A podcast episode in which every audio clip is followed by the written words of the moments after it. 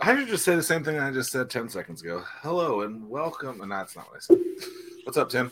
Hey, how are you? Good to see you. Well, well, good to see you. What's shaking? I don't know. I'm I'm more curious to hear about uh, the, your San Antonio trip than than anything else, man. It's uh, it's a big deal. Okay, so I uh, went to San Antonio last weekend um, to go to my first like major, actually first ever WWE pay per view, and it happens to be the Royal Rumble, which many think is like so. So let me let me peel back the onion. So Vince McMahon uh, took over WWF from his dad in the in in the eighties, and um, they were doing uh, territories at the time, and a territory is like a little region. So like uh, the Mid Atlantic, the Northeast, the West Coast, and I think they were like the Northeast area. Hmm. He decided to instead of having one territory to combine all of them into this thing called um, the WWE which now obviously is a multi-billion dollar brand. It's become this big juggernaut. But in 1984, he created this thing called WrestleMania. They've done it, I think, 39 times. And they also have these monthly um, pay-per-views where people pay.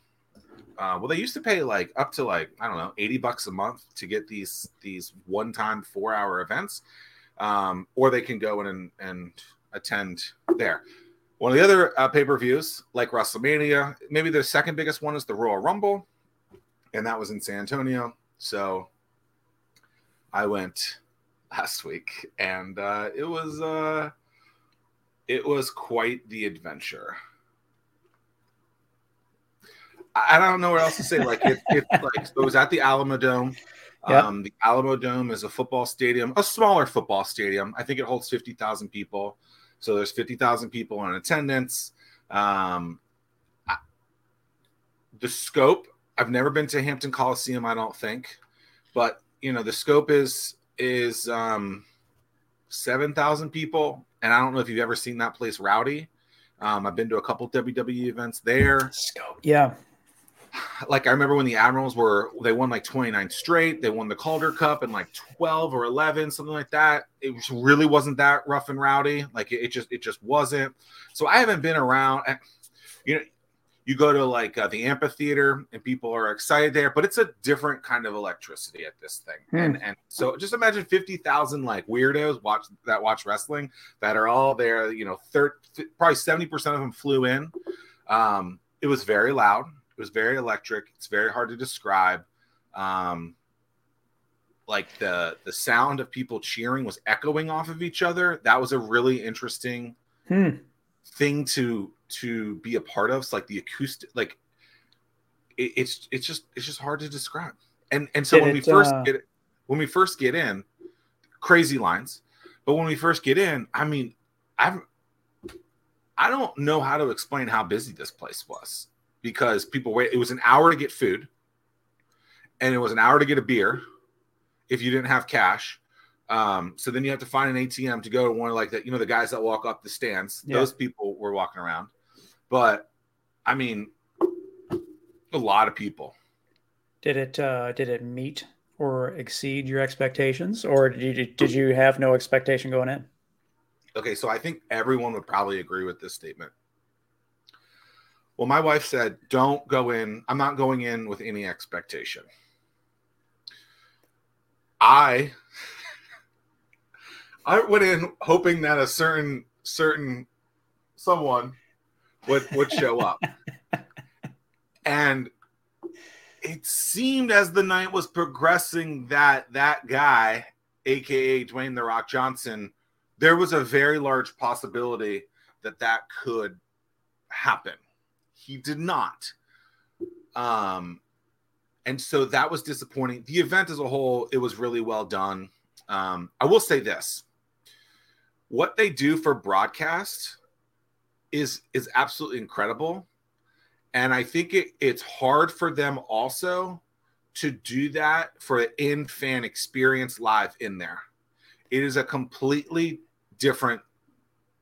Um, it's a complete. It's a, it's a it's a completely different broadcast. It's a completely mm. different experience. So the thing you hear the announcers when you're watching on TV, you don't get that in the arena. You you um so so at sometimes they had the camera on the big screens, sometimes they didn't. Um how it, long it, how long was it from start to finish? So it started at eight o'clock and I think it was done by midnight. Oh, but wow. I'm not I'm not exactly sure. Um rewatching it so that I can hear stuff because like if the person so um my wife says it's like a silent film in person mm. because you don't hear anything. So there's a lot of context that you're missing. And as an avid wrestling fan, I watch every, you know, I watch a couple of times a week. So you get that context. I know this is so ridiculous. These viewers are like, oh yeah, I, I, guess uh, yeah, and we'll eventually get there. I mean, I like, uh, but you know, it's been a while since I've listened or watched, but you could hear like people hitting the mat or the slaps. You know, uh, so you. I don't so. think people realize that you literally will hear the slap, you will hear the ring, like, and I think they have a mic down there and and right. yada yada yada, but. But still, but if the if the camera was in your face and they're talking to you, we're not hearing that. Hmm so there's some stuff like that in there. But um, overall, I think the event was really, um, really well done. Excited I went. Um, you know, will I go to another one? I don't know. I mean, it's it's one of those things where it's is it better to go in person or is it better to go yeah, that poses a really interesting question. Yeah, like what what things out there are, do they produce better on television that's better to see on TV versus live? You're not getting. I, actually, here's an interesting thing. I don't think that the cameras or the the microphones picked up how loud it was in that place when I've been rewatching it. It was significantly louder. It's probably the loudest thing I've ever been a part of by far, and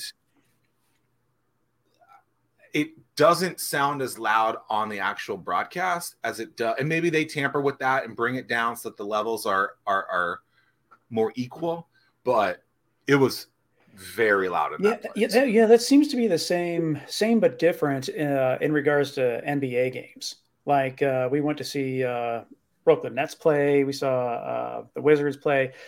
And like when you're at the game in person like you don't realize until you're there like all the music and the big beats that are uh, that are being played almost throughout the entire game other uh, and so you don't hear that stuff on tv but it's a lot more lively i guess to keep Charge! to keep well just That's like like uh like if you um youtube or do a spotify search on like Brooklyn uh, Brooklyn beats or something like that. But just like the house music that's always going on during during the play of the game itself, you don't oh, hear that when you're yeah actually during the game. Oh, yeah. Wow.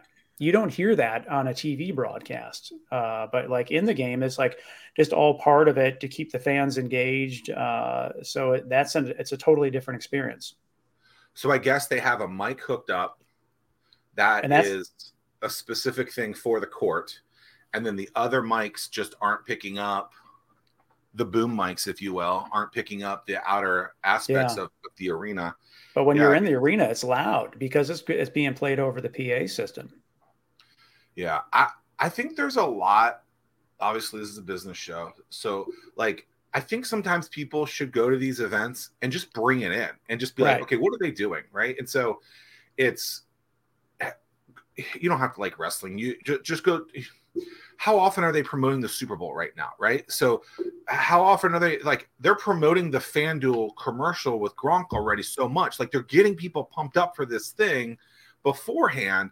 And it's just like, why are they doing that? It's it's awareness, right? And so they already know they're going to spend the 10 million bucks in 30 seconds. But what else can they do to to promote it even more? And so I think most people will be like, oh, I pushed this thing out once, I'm good. Well, it's like, how often were they pushing the Super Bowl game? How often were they pushing the halftime show or the national championship game or to tune in to Jeopardy at seven o'clock on you know on Thursday or every single day of the week? All that stuff is that repetition is important, and I think a lot of people forget that. And if you're in the venue, no matter what it is, see what those individuals are doing to get people excited. Um, it, it was interesting when when you went to San Antonio. Where did you fly? Where or what? What air? What airline? Uh, we were on Delta. Okay, so uh, I don't have allegiance to anything, but maybe Allegiant Air if they want to sponsor. You know, um, I don't have an, uh, an allegiance to anything. I usually just go with whatever. Flew American Airline. On the flight there, they did not do this, but I guess on the way back, uh, they they decided they were going to do this. They were promoting this credit card through American Airlines like so hard, and it was so annoying. And I would like on the loudspeaker, like, and it was just like that's interesting. Like, I've already given you my money. Apparently, it was a good deal. You know, sixty thousand, you know, miles, whatever. Right. I don't know, but it was interesting because a lot of people raised their hands in there. So their call to action is, "Let me come by and we'll give you this flyer and you know take the flyer and uh, fill it out. Then we'll we'll send it in, yada yada." And on the first flight, that was a bigger flight. I would think that like twenty percent of the people took the Hmm. thing. On the second flight, I don't think anyone did. That was like a thirty minute flight. Um, by the way, I hate flying. I can't. I- I, like. I do not like flying. I don't like the. I did not know that about you until uh, us exchanging texts earlier in the week. Do not like flying whatsoever. Like, um, oh, I don't like the feeling. I get very. I used to get car sick as a kid. So any little bump hits Mm. me, even though I'm a roller coaster fan, which is a weird thing too. But yeah, I, I am not a fan of flying. Hmm. Um, yeah, I mean, I feel What you- safe in them, but Yeah. it's like I'm not worried about that. I just don't. I just don't don't like it. What did you think about San Antonio overall as a as a city, as a destination? Okay, so um, multiple people, including yourself, told me to go to this one place called the Riverwalk. That was my least favorite thing of the entire trip. Now, maybe I went at the wrong time. Maybe we went to the wrong place. But we walked up and down a lot of that and it just it it was pretty, but it wasn't I don't know. Uh, maybe it's kind of like San Francisco to me. Like people are like, "Oh, dude, this is gonna be great," and then you get there and this that you have this high expectation, and that expectation, even though you don't know what that expectation is, is it met?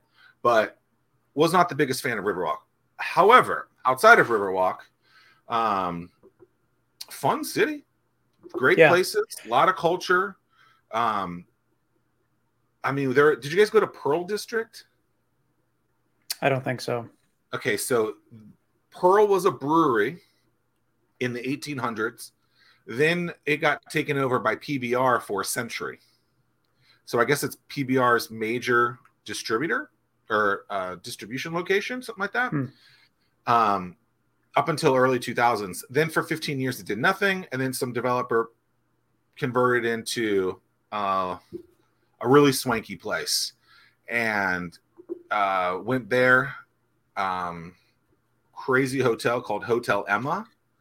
Um, very rustic, like like a modern rustic, I guess you could call it. Um, that's where I had my first ever old fashioned. Um, Well, it's just. Uh, I probably mean, the my thing, only old fashioned. the thing that's interesting though is that, like that place is just it's bustling uh, and and one of the things that i had mentioned to you over text that was there's not a huge police presence there. Everyone just kind of does their thing. Everyone gets along. There's no trouble. Uh, everyone seems to have a good time. And uh, i don't know. Yeah.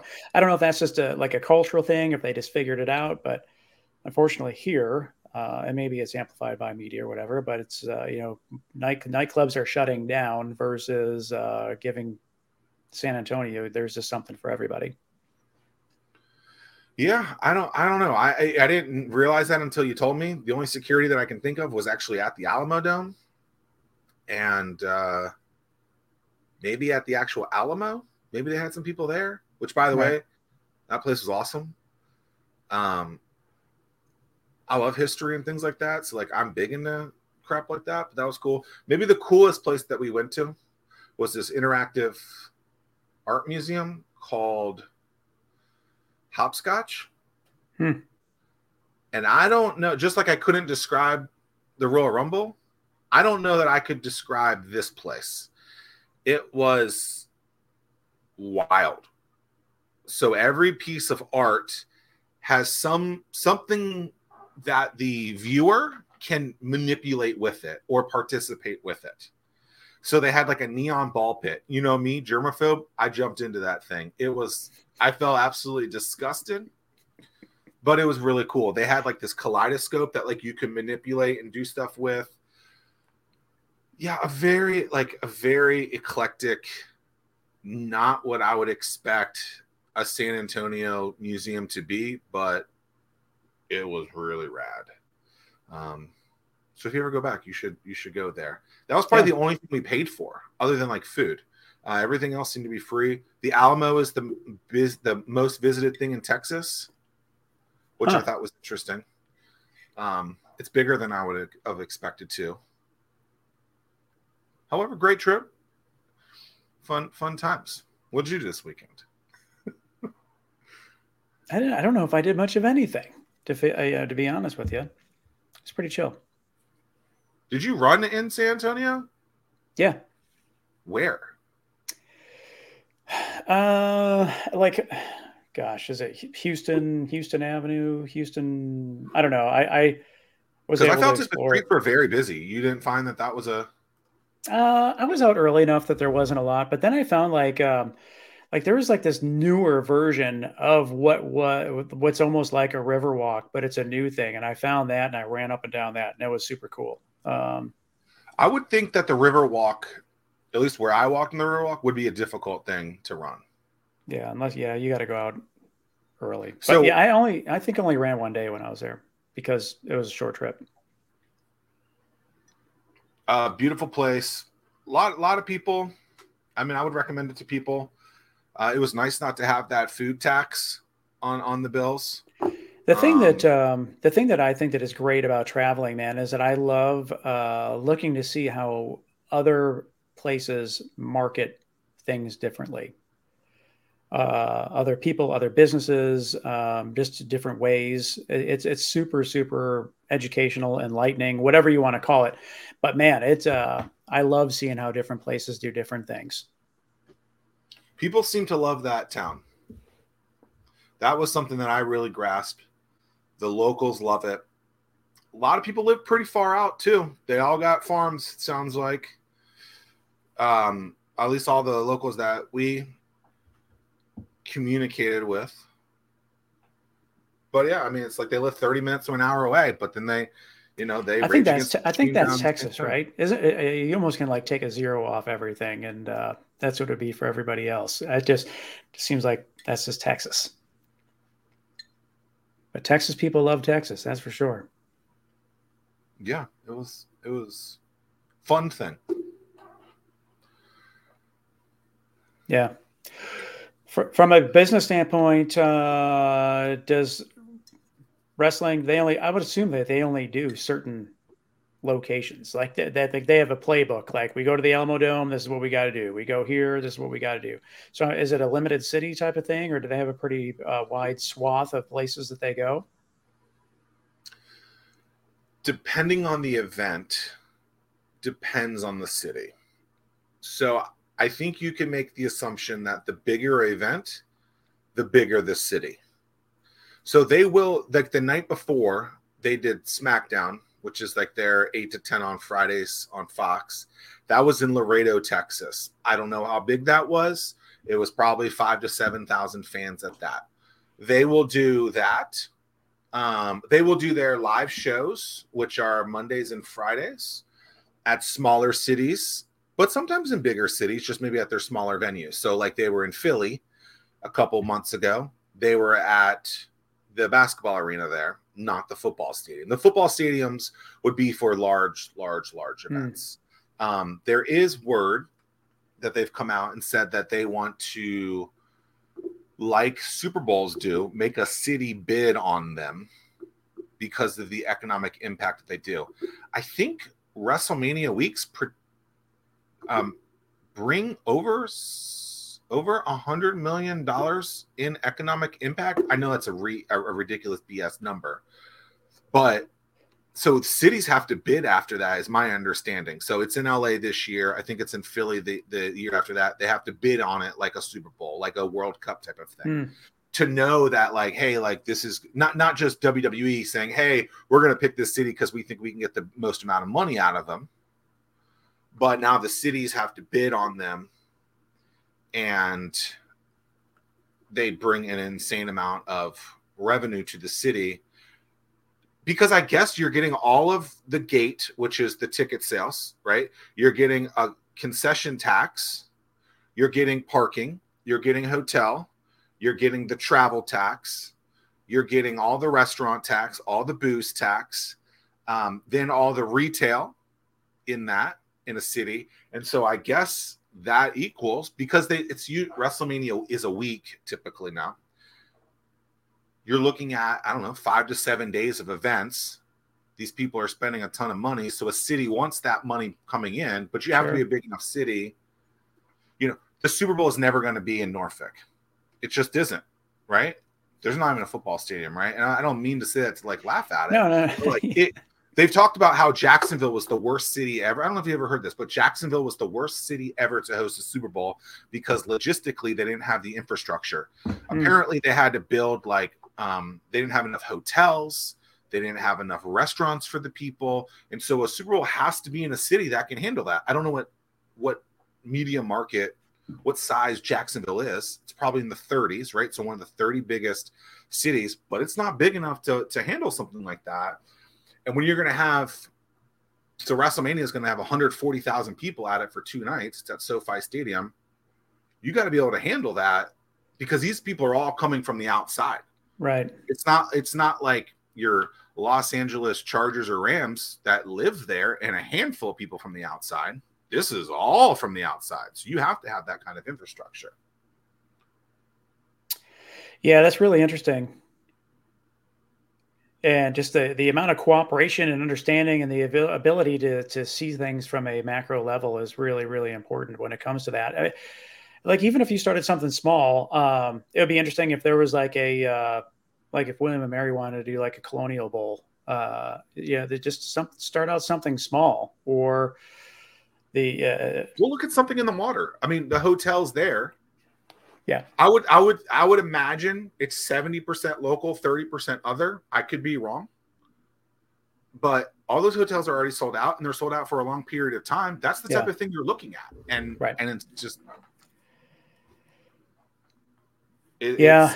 I think it's hard for people to envision that because we don't have that. But I mean, it's that's that's what it is. You know, it's it's not just a parking garage. It's probably less to do about a parking garage in some of these situations. It's having enough taxis, having enough Ubers, having enough Lyfts. Right, right. Yeah, it's interesting. I was, um, and I don't know. I would assume that this is legit and, and above board, but um, talking to people that will uh, go to the airport. Uh, they'll go to Hertz, rent a Tesla Model 3, and then for the weekend, and then just Uber, use that as their Uber for a weekend. Pretty, pretty innovative it, eh, because in terms of like if you have a, uh, well, the thing about it is like if you do a so if you have an electric vehicle like the the Model Three, um, you can charge more money for that ride. So like apparently that's like a, a, popular thing that's done down in the Virginia Beach area. So um, pretty interesting. I, I, thought that that was uh, hmm. that when people so that's something a, people do local people do that locally. Yeah. What what is so you're saying like Hertz? Yeah. I even know they could do that. Uh, I went on nine Uber rides in San Antonio, most of them on Friday, and um most of them were like seven bucks or less. Just because we, it was far enough away, like a mile and a half to two miles, that just seemed, and it was a little chilly there. It was, hmm. So we could just move back and forth. Uh, you know, instead of walking 35 minutes, get there in two minutes. Um, so that's interesting. I wonder how much, how much you would have to do to get the money to make that work. What do you think uh, a Tesla cost per day? I have, I don't know. I'm not sure. I do not have a sing. I've never had a Tesla. Um, like two, like like it's becoming so much so that uh, my wife was talking to someone saying that most of the time when they Uber down to Virginia Beach, more times than not, it's actually a Tesla that uh, that picks them up. Interesting. Yeah. Never. But uh, yeah, that but that's the kind of uh, like that the innovation and and just thinking that we need more of that in this area. Um, because like you said, if we had a big event like that, I mean, it's hard enough to get an Uber right now if you go out on a on a weekend night. Um, the ride either gets canceled or you're you're waiting a long time just because there's not enough. So interesting stuff. Why do you think that is? Had no heart. Yeah, so just to preface, and probably when you were in San Antonio, I'm assuming you Ubered a little. Um, didn't ha- I mean within a minute every single time, within a minute. Maybe the Yeah. longest one was at the hotel, which was four minutes. I, I mean, and that was at six in the morning. Like, why do you think it's just because the population? There's a crap ton more people there than here. I would think so. Yeah, I, I would think so.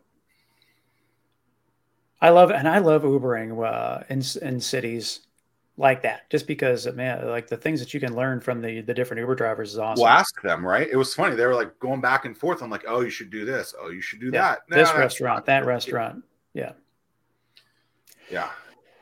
That's your own tour guide, right? I mean, you wanna you wanna know what the locals are doing. Let's and some some of them they were like, oh, I'm gonna take you to this area, but let me take you to this place in the area.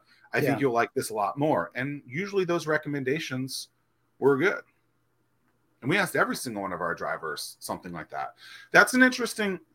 That this is this is that uh, makes me think of something.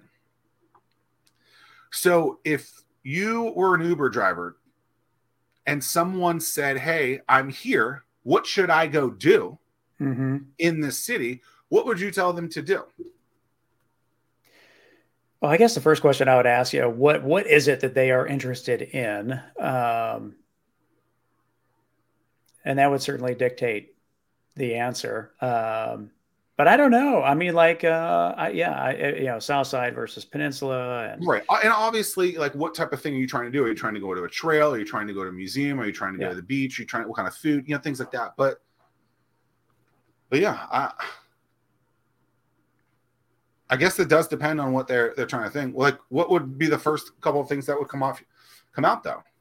Uh, maybe on both the peninsula and on Yeah. South. Well, I think that um, I think that the Colonial Williamsburg is something that uh, everybody should do. Walk up and down Dog Street. Uh, I think that's huge. And then uh, and then on the other side, um, the Virginia Beach Boardwalk is really really cool. I mean, it's just I think that we take that for granted uh, that it's in our bed and just right right down the road and. But I mean, it's just something that's really neat. The Navy SEAL uh, Memorial is really cool down there. Um, Where's that? Um, it's a it's in the northern like the like the, the north end of the uh, of the boardwalk.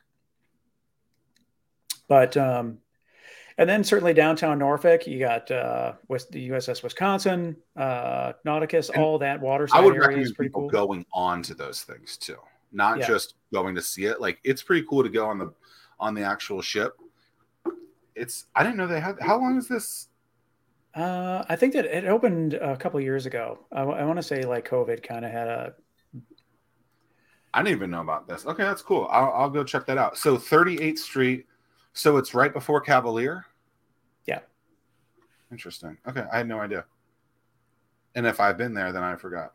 Is it? it yeah i mean good. it's just it's just like to me like when i um was running the boardwalk uh in the morning. It was awesome. Just i mean like there's nothing there's nothing cooler than running the boardwalk. The sun is rising. You got the atlantic ocean. You got all the hotels uh and then you have formations of navy troops that are running and and singing cadence. I mean it's just like I, there's there's very very few places that you could experience something like that. It was it was just super, super There's a place at in Norfolk in Town Point Park. I don't know if you've ever seen this, but it's letters from yes, wi- wi- wives or husbands to their wives, yeah, and the pieces of paper. So like they're metal, but they're like done in Yep. a way where they're not just flat. And it's a ve- like they they block it off a lot when the ships come in, things like that. But and it's not very large. It's maybe 40 by 40 feet. It's I mean, Yeah. there's nothing up, right? It's all on the ground. Yep. And there's probably 16, 20 of them, but it's all these letters from the wives. And they're just the letters kind of like are manipulated over the ground, kind of like this. That's pretty cool. It is cool. Um, and no one ever talks about that. That would be like something. And, and look, you, you, you- it's free. You go there for four seconds. You can read each one. Um, that's a that's an interesting. I think everyone. I think this question should actually be what city leaders, economic development people, anyone in a in a business leadership role trying to recruit. The, this question of like, hey, if you're if you're a taxi driver, if you're an Uber driver, if you're a Lyft driver, if you're if you're someone who is driving a tourist in town, where would you tell them to go? I, it, it kind of reminds me of this thing I asked um, on on the book face maybe like 12 years ago. Like, what is the local landmark? And no one really knew what it was. Well, what's the most beautiful thing in the area? Is it Mount Trashmore? That's an interesting one. That's a big landmark. Is it the Wisconsin? Is it the Coleman Bridge? You know, is it is it something like that? Is it the boardwalk? Is it the the, the Navy SEAL monument that I had no idea about? Like, Yeah. what is it? Right. And I think because ODU was getting a football. Um, I remember talking to some of the ODU ODU officials and saying, "Hey, when ESPN comes to broadcast this game, where are you going to send them to do those out cues into the Mhm. commercials?" And they were like, "Uh, I don't know." And I'm like, "See, we need to be thinking about these things because Right, that's the right. marketing that you're talking about that you liked in San Antonio or wherever else you've been this year, right?" You see those things, and then that becomes a a national conversation instead of well I, I guess they could go to red dog and Colley avenue Right. like well, and it's just like like the interesting thing, like uh, if you're if you're watching a Bills game that's in Buffalo, I you know, like what people don't realize when it's a nationally televised game is that the game is the game is being played in Orchard Park, which is in South Buffalo. But then when they always show Niagara Falls, which is like way north, yeah, and, and it just makes makes it seem like, or then they show the anchor bar when they're preparing the chicken wings, kind of thing. It's just like all that stuff is really really spread far apart. Um, which is not uncommon from a city perspective right. yeah Right. this area wants to act like it's so different than other cities it's like your your your exact scenario is it's buffalo buffalo is niagara falls it is orchard park it is the anchor bar it is the bills that's pretty normal you know where where is the law where the where does the los angeles rams and chargers play Yeah, in I guess so. If, if if if say that they were that where would they take these uh, outtakes from? I, I guess they would probably show Colonial Williamsburg. They would probably show the Wisconsin. They would probably show the boardwalk. Um, Mhm. And you know, and so, you know, Waterside is really i great as well. Yeah. Uh, City I would- Center I on would- Virginia Beach is pretty. Uh, yeah, I mean, like that's interesting in the sense of because it's so far away from the boardwalk. I'm sure that uh, I don't know. I you know they would probably show the Navy base for sure. Um, well they can't really get on base though well, from afar in terms of. Uh, but yeah, I don't I know. wonder if these conversations actually are had because in the conversations that I've had with these type of individuals, not the not me as a tourist as an Uber driver, but like from a city official perspective, I don't think they think that way. But they aren't thinking of the outbound marketing aspect of it that is Yeah. incredibly important. But I think that even on the other swinging the pendulum the other way, if you're a founder and you want to start your business, you really want to make a go at it. And here we are, we're talking about Uber shortage. Uh, you know, there's nothing stopping you, and there's no shame in the game of, hey, you know what? I'm going to rent a car. I'm going to be an Uber driver on Thursday, Friday, Saturday nights so that I can offset the income that I need to make my startup work. Um, On the flip side of that, I think people well the first thing you said is you know there's no re- basically there's no reason why you couldn't do this type of thing but i think it is frowned upon you know i think it is an embarrassing thing right i do think it's like people would rather not do that and lose than but I do think that. that, uh, and granted, the numbers are numbers are a little skewed with bigger cities, but I think that the average, uh, if I remember right, the average hourly wage for an Uber driver uh, was like thirty-seven dollars an hour. It was something close to that. It's uh, Wow. And you can meet people. There was a guy who moved talk back. about customer discovery. Yeah. There was a guy, I can't remember his name. He was one of the first 757 Angels invested companies. And he had a technology that when you have a bow and arrow, you shoot it through the deer, and like 60% of the time the deer gets away because it Hmm. it it the the puncture doesn't doesn't do it do the thing immediately. And so they lose they lose the arrow, they lose the deer and their SOL. And he met a bunch of people while moving bags from car to hotel or hotel dolly. And he would talk to these individuals and give them the card when it was appropriate, I guess. And, and he said that was a big uh, a big help for him. Have you ever heard that company? I can't remember what it's No. called. Um, No. They're in Franklin. Um, Hmm. I'll look it up and see if I can find it. But I do think that a lot of people would rather just sit in front of their computers and not do that kind of work because I think they're embarrassed by it or they think they're better than it. But it's interesting. Like, how many people How do you know you that are it, right? actually?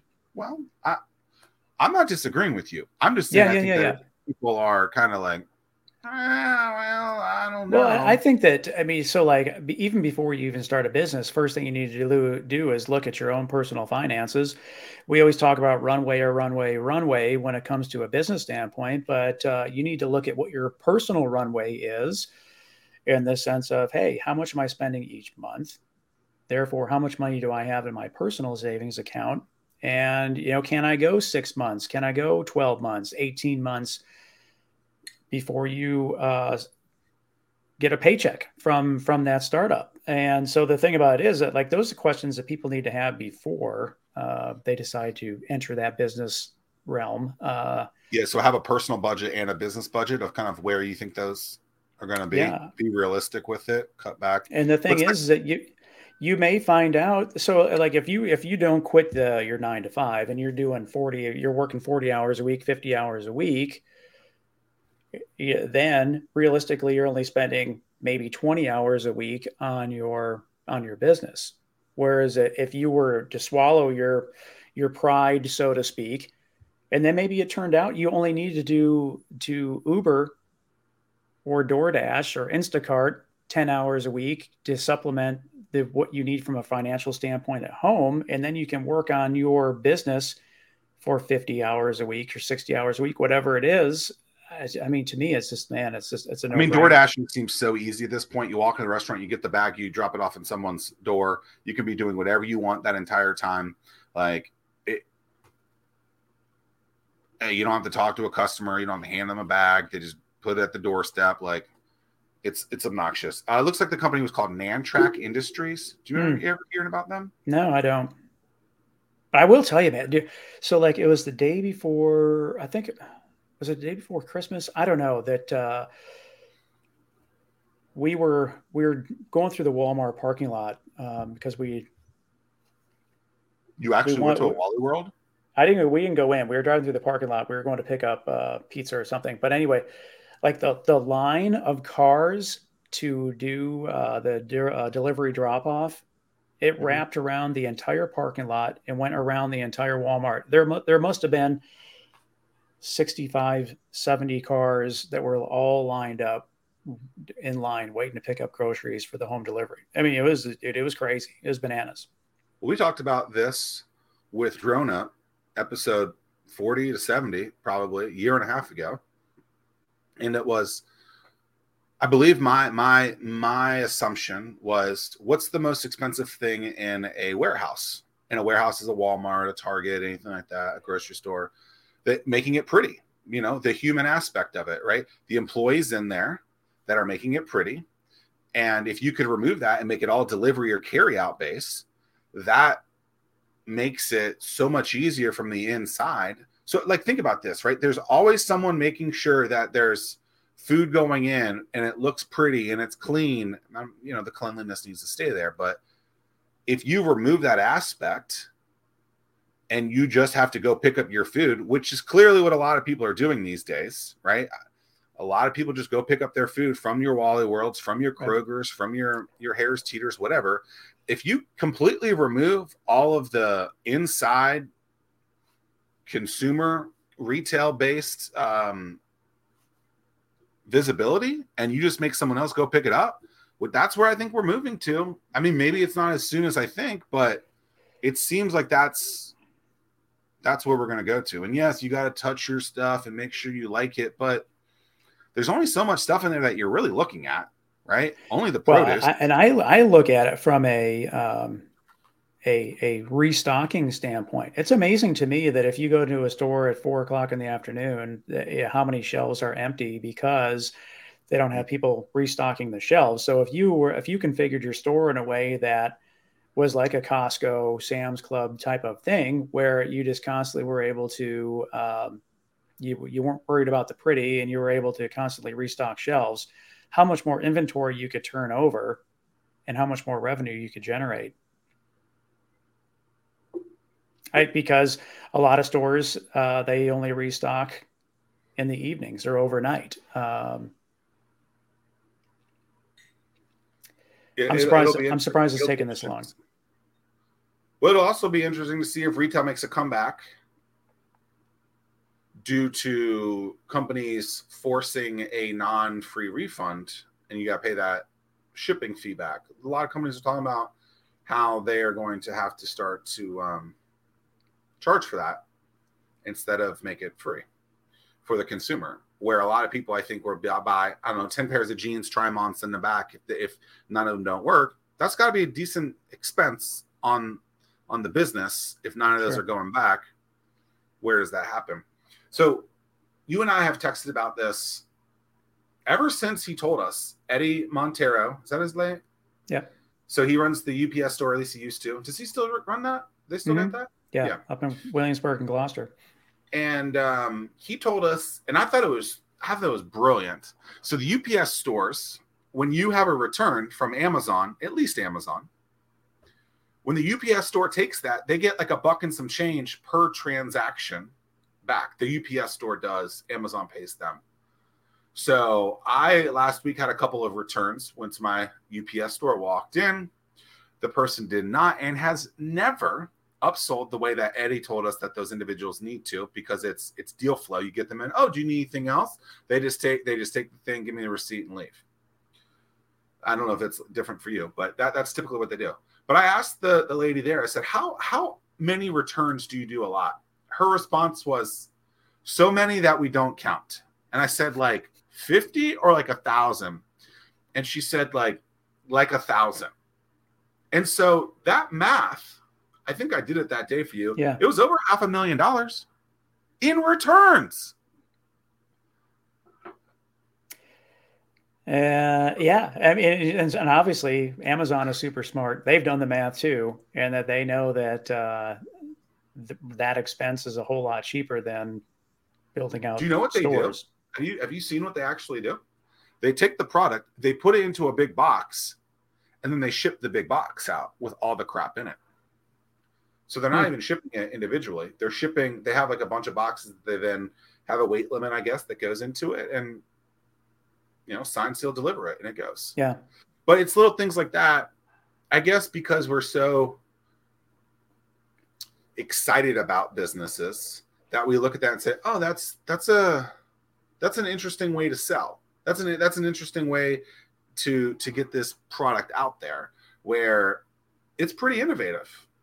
Yeah, and and the thing is, I I think it all ties back down to knowing your customer. And I don't know how many times we've talked to founders about how well do you know your customers? How many customers have you talked to? What is their behavior? What are they willing to do? What are they not willing to do? And but, you think people talk? How do? Why do you think people are so afraid of customer discovery in that kind of way? Because uh, I, I don't think that they want to hear the, the fear of hearing information that they don't want to hear. That's probably true when you tweeted about that the other day, um, the tweet was if you're going to be a founder and I'm going to coach you through some of this stuff, how do you think that's received by people? Or do you do you ask them, do you do you Gary Plaggett, Plaggett, however his last name is? Like, because I remember he taught me this once and I thought it was a pretty smart thing. He goes, before you give someone good or bad feedback, ask them how they want what they want or something like that. Yeah. And I thought that was really interesting. So do you preface it like that or you just be like, screw it, I'm going in? No, I think that that's I think that's a, a, solid response. So remember, uh, Jason Calacanis did that when he was a Start Peninsula. You want the red pill or you want the blue pill? Mm-hmm, um, mm-hmm.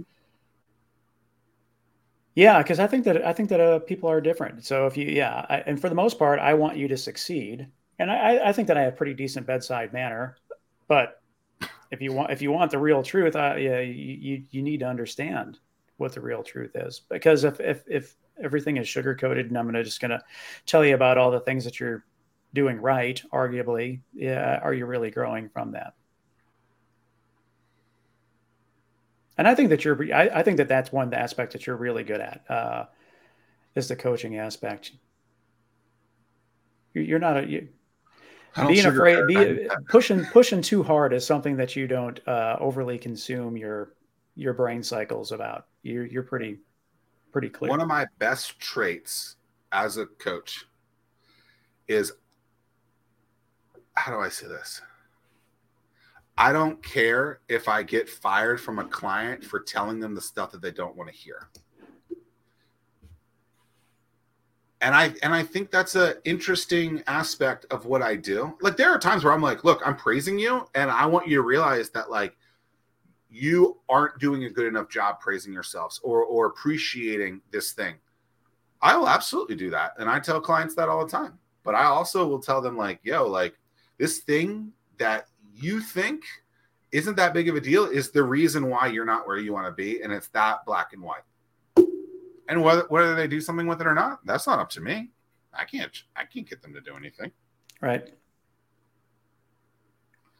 So true and frustrating because you see the path. You're like, this is your path to success, but you can't yeah, take that path for them. I learned that in 2012, 2013, when we invested in some of the companies, that it doesn't matter. It doesn't matter how much you want it for them.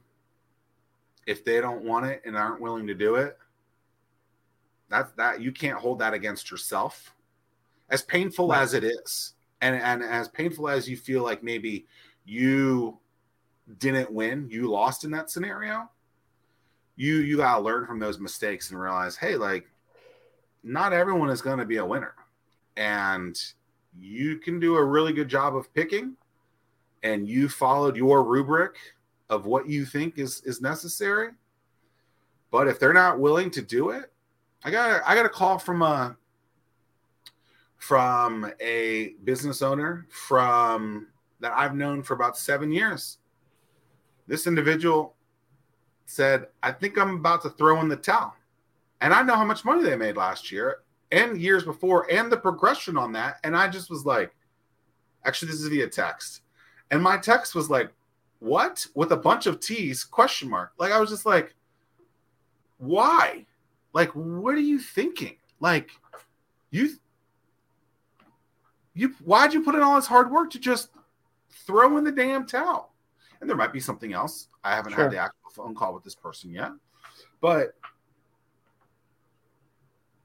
it just seems a little out of place sometimes. And so I, you know, I gotta, tough. I gotta, I gotta reel them back in, you know, and be like, oh, like. Uh, we talk about it all the time about how high the highs are and how low the lows are. It is bananas, and how fast it can swing one I feel like it's next. usually in the same day. Oh, 100%. Yeah. Well, going from high to low is. I, I wish that. Uh, wish you could string along some of those high high days for a lot longer, but I remember you got to you got to celebrate them though.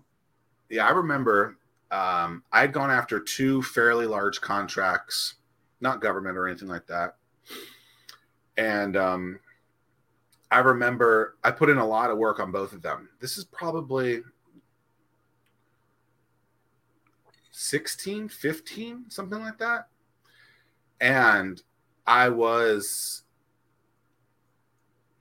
doing something. I think I was at like a coffee downtown, which is our old weekly morning coffee event where we just hang out with people. And I think I looked at my phone for something. And maybe this is when I was still having notifications on my phone and I got the notification that basically, hey, like you didn't get this piece of business. And maybe that's the reason why I don't have notifications on my phone anymore because I didn't want to see that because I was in the middle of a conversation. I looked and I was like, mm! I was like really angry like visibly angry probably for two hours. then, like literally two hours later, I get a phone call from this other company, and they're like, "We've accepted your proposal. We're gonna go with it." Yada yada yada. And I was excited, but it's just like in the same day, literally 120 minutes apart from each other. Had I gotten both of those contracts, I would have been very happy. By the way, very happy. Um, but I only got one and I guess 50 percent is fine. It's great. Very happy to do that piece of business. But yeah, those are that was that was that was a bad day and a good day at the same time. like, jeez. Yeah, it's tough to process. It really, really. How do you process. process that? How do you process the highs and the lows? You know, people say, "Oh, try and get even," but what what do you do, or or what do you what have you seen that works for others? Well, I think that you've uh, having someone to talk to is certainly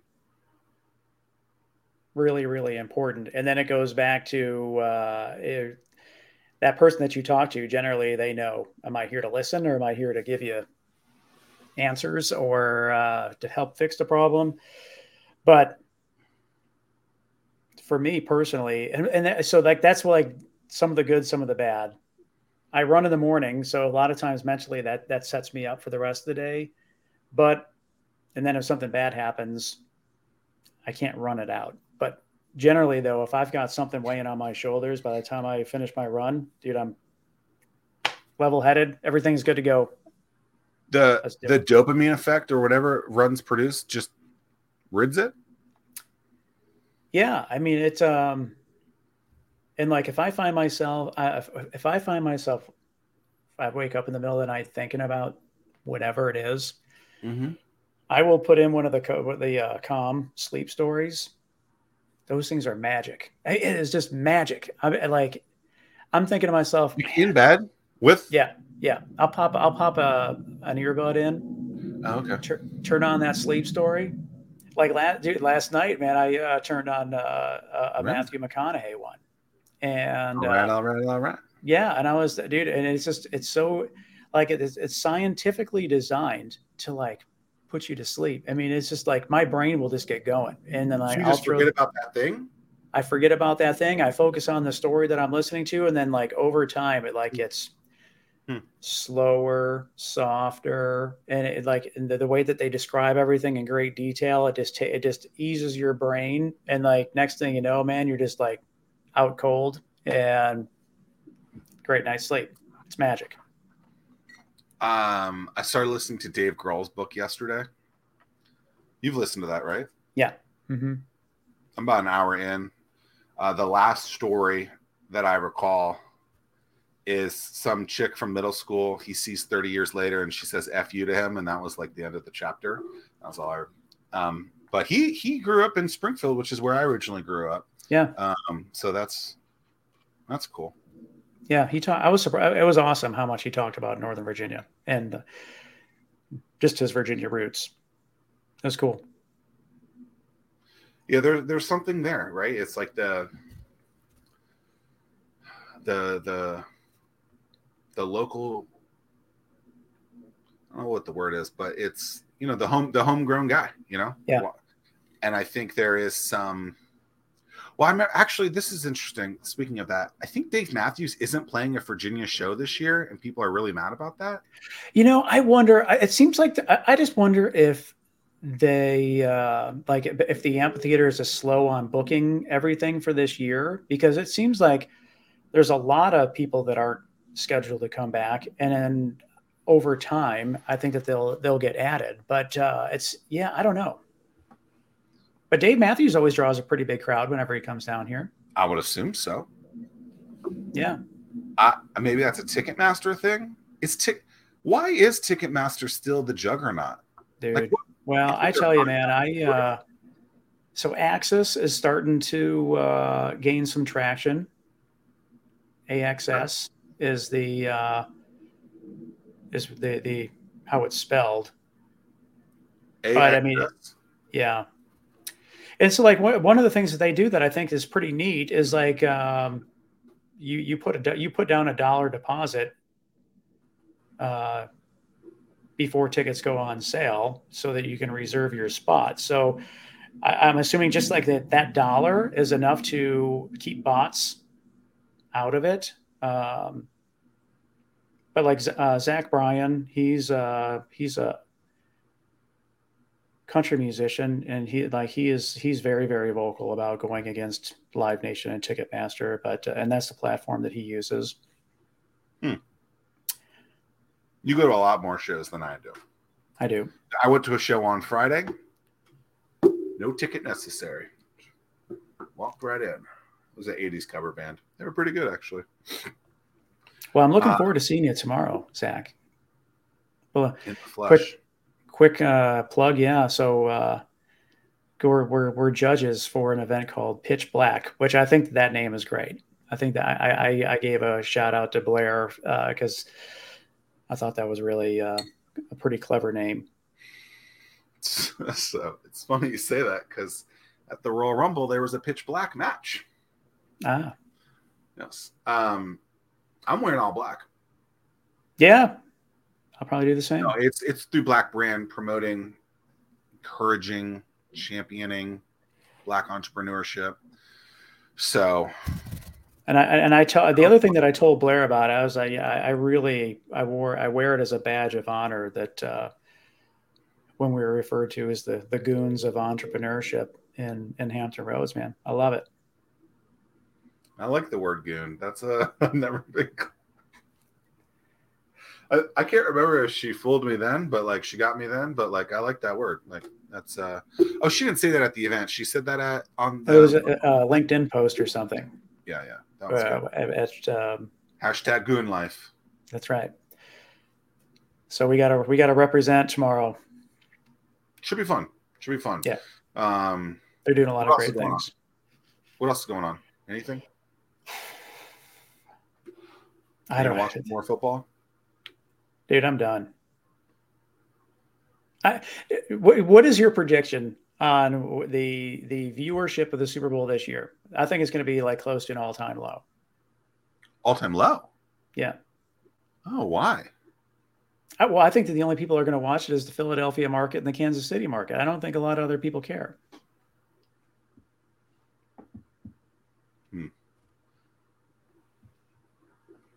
I don't know. I mean, you you had last year's historic playoffs, the last seven games all within three points or less. Many of them in the last play of the game. You did not have that as much this year. Um, I, I don't know that I believe. I think it will be more like an all-time high. Really? Uh, I, yeah, I just think that like what what would have changed your mind on that? Um, what team do you want Dallas in there? If Dallas was there, it would be more people. Well, I, they, uh, I, I, I, yeah, it's one of those things like the, the, the story, the, the byline or the storyline. Like, there's like, is there any like real, like everybody knows Patrick Mahomes, but like they haven't really done anything like that from the Philadelphia, uh, from the Eagles side. I mean, it, like, so I think that the the audience from the Eagles standpoint is going to be limited because uh, I don't know. Maybe the media didn't give them. Yeah, they they were consistent record wise throughout the whole year, but uh, yeah, I just I believe that Patrick Mahomes. I mean this by no disrespect to you, Tim, but he is starting to tr- to tread lightly on the Buffalo Bills '90s Super Bowls. On if he doesn't start to win, these Super Bowls, it's like, yo, bro, like you have to start winning these if you're going to be in those categories of where people are telling you. It's great that you've been to five straight AFC championship games and you've been to a couple of Super Bowls, but you have to start winning some of these games to start being in these categories. And I think there's a lot on him for that. Um, I think that's a major storyline, especially with with Tom Brady retiring yesterday. Like if if Patrick Mahomes, which is who the one that people are saying has the closest ability to get to to Brady, he's nowhere close if he doesn't start winning these games. I mean, it's I don't, It's I that don't disagree. And it, it's funny because a couple weeks ago I was bringing that up to to actually to my mom, and I was like, "Look, every no one's everyone wants to praise Patrick Mahomes for getting to these games, but like, you, if you if you want historical status, you got to start winning at some historical paces, and you're not there. You know, Bills Yeah. made it to five straight Super Bowls. Okay, the I think the the Eagles made it to five straight AFC Championship games. No one ever talks about them, right? Right. Right. Because you got to win the big games. Why do people talk Yeah. about Tom Brady? Because you got to win the big game. It's that simple. I mean, I just think so. Like the on the opposite side, I think that everyone, everybody was talking about Mister Irrelevant way more than they were talking about anyone from the Eagles. I mean, it's just, uh, and I don't know if that's just a media bias thing that uh, that that just is a lot of clicks to people. It generates a lot of interest. People like to root for the underdog or what the case is, man. But I a think huge that story in Jalen Hurts, though. You could you could make that exact same case that he's the guy that got fired from Alabama, that then went to Oklahoma, right, and and and got drafted in the second round, not the first round. So you're not expected to do much, and has gone on and done like you can make that exact same story in saying how well But they- he's but they didn't. his career, but they didn't, and I don't know why. Maybe they do. Maybe they just hate Philadelphia. who do you got winning? I'm cheering for the Eagles, but I think the Chiefs are going to win. You? I, I do think that the Eagle, the Eagles, they look good, uh, and I think the Kansas City is, is they're they're a beatable team. I mean, it's just uh, So you're saying blowout? Eagles by I. I, I think I think Eagles by ten. I think the line is one and a half Philadelphia. Is it really? Mm-hmm. What will I be gambling on? Well, most likely the national anthem over because it's country. You know, those country guys I always sing along. Chris Who's doing the national anthem? I think Chris Chris Stapleton, Oh, okay. um, Well, I don't uh, even know what network it's on this year. Fox. Okay, And there's a big storyline there because Tom Brady retires. He's got a 10 Right. year, $400 million contract with Fox. Is he going to call the Super Bowl now instead of Greg Olsen?